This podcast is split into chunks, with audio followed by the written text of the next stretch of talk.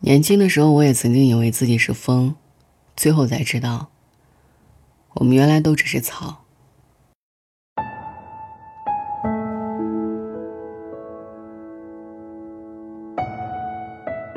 二零一九年开始的时候，白岩松和年轻人进行了一场长达两个小时的交流。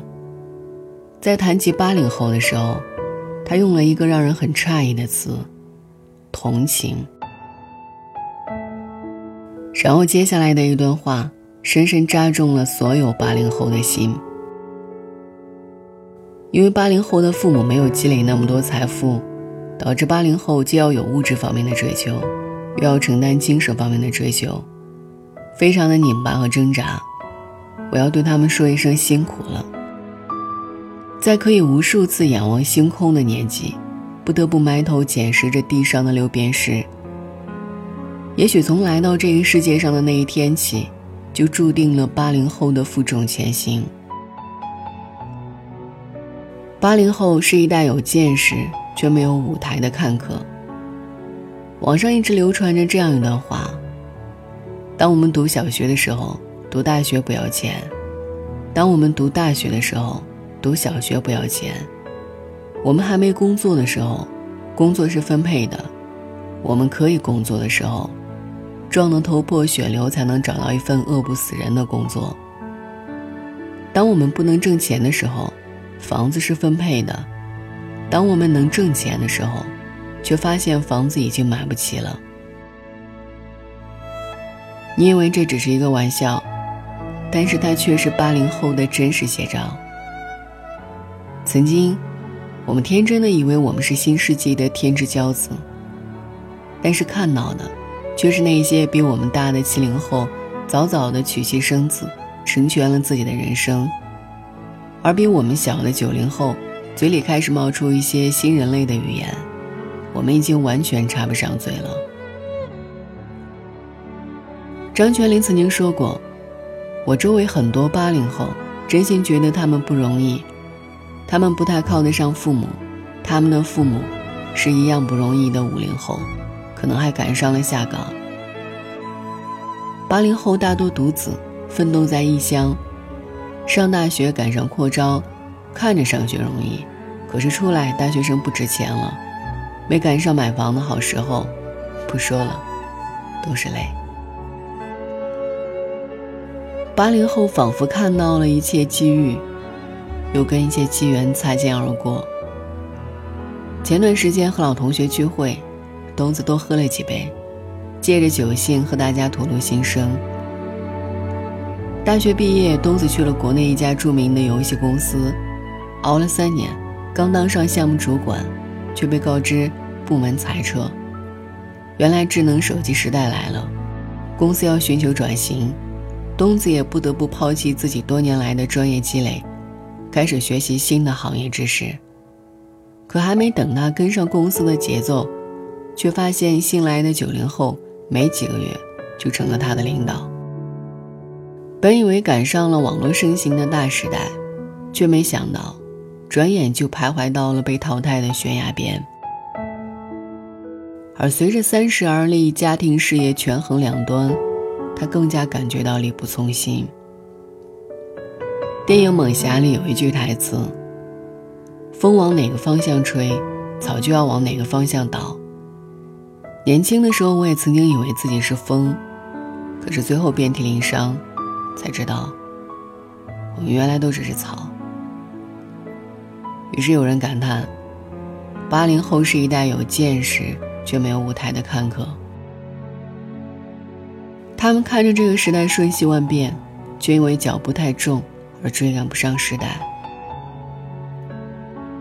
没成为想成为的人，却成为最讨厌的人。早告别青春，活成了别人，经历的时代已如此陌生。年少时的话，又不敢承认。低头在人海，浮浮沉沉，我的一半人生，冷暖就让我自己过问。八零后的韩寒，在这个冬天，带着他的一半人生，也开始了和自己的青春挥手作别。那个曾经坐在央视的演播室群战舌如，在网上将书生意气挥斥方遒的男生，如今却成了一个女儿奴，正襟危坐地对现在的年轻人说道：“此番我又发现我十七岁的书中有一句话写错了，那就是七门红灯照亮我的前程。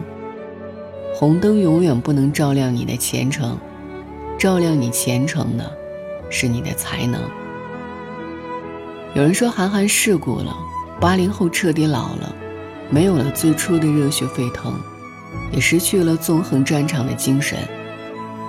八零后，最终都成了他们曾经最讨厌的人。确实，小时候我们想当科学家，想当超人，想拯救世界，但后来慢慢变了，变得只想给爸妈安稳的生活，给爱人一个美好的未来。给孩子一个温馨的住所。生活里永远不存在什么超人，只有撑起一个家的普通人。我记得前同事雪岩在朋友圈写过一句话：“这不三不四的年纪，说爱太老，说死太早。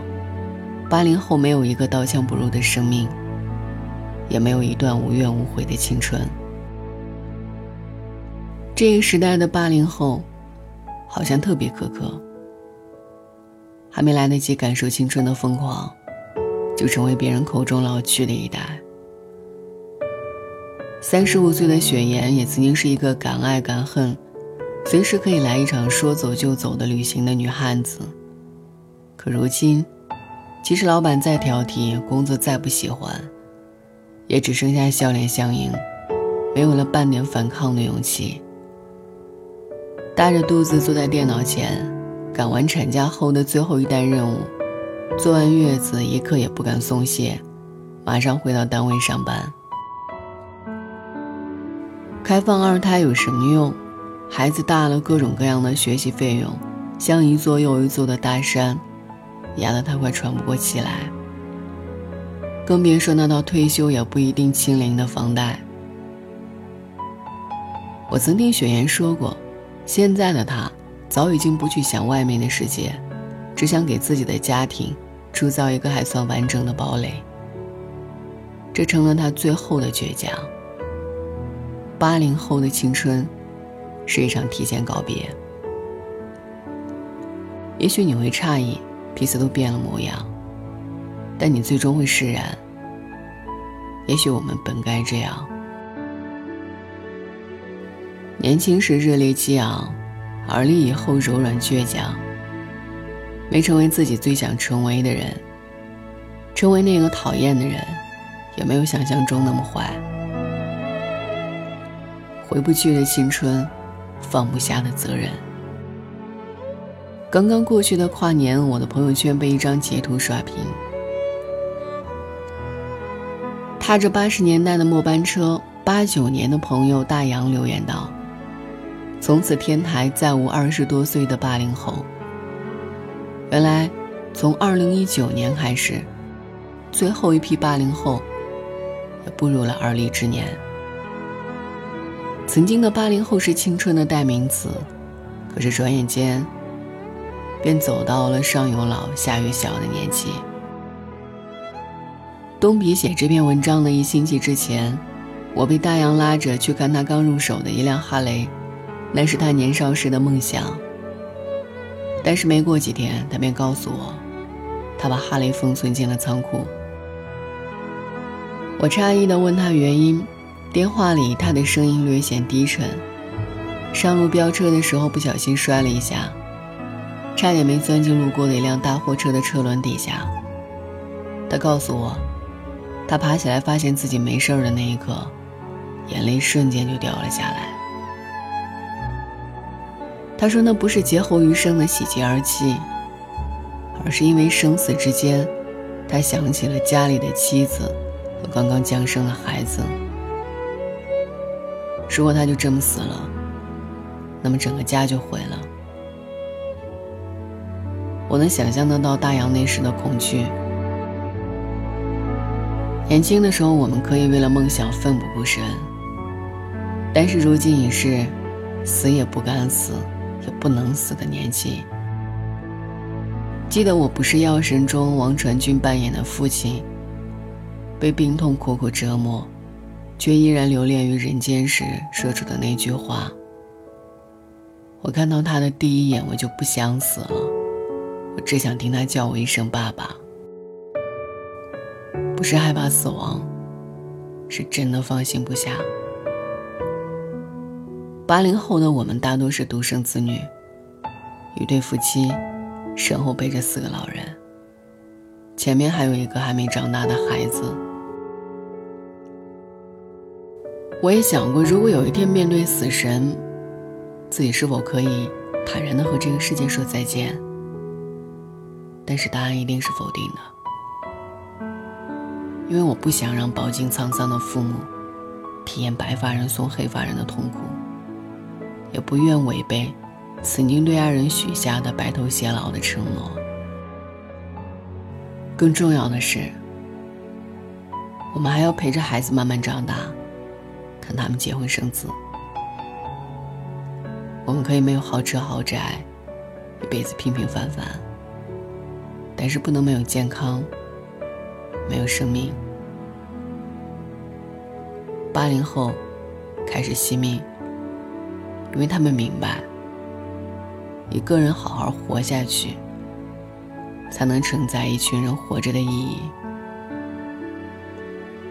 大洋不再追寻曾经的青春梦想，最后一批八零后。也终于明白了，为了责任的重量，梦是把热血和汗与泪熬成汤，浇灌在干涸的平痛的现实上。当日常的重量让我们不反抗，倒地后，才发现荒地上渺茫希望绽放。八零后唱着五月天的《成名在望》，终于在日常的生活中，掩埋了关于青春的所有过往。也许八零后真的像白岩松说的那样，是值得同情的一代。但是，即便再荒芜的土地之上，也应该有希望绽放。就像东子，最近他说他要上夜校学习计算机编程，雪岩也经过多年的煎熬，坐上了经理的位置。大洋放弃了哈雷，爱上了骑行，每天坚持锻炼身体。从年少的愤怒反抗，到如今的释然坦然，我们仍然有自己的热爱和坚守。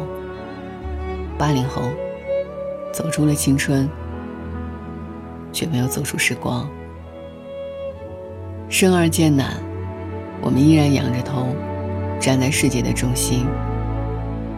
我们害怕失败，却从未被打败。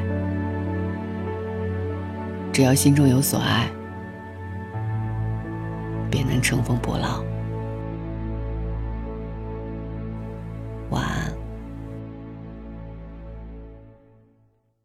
在雨中，我送过你；在夜里，我吻过你；在春天，我拥有你；在冬季。我离开你，有相聚，也有分离。人生本是一段戏，有欢笑，也有哭泣。不知谁能，谁能躲得过去？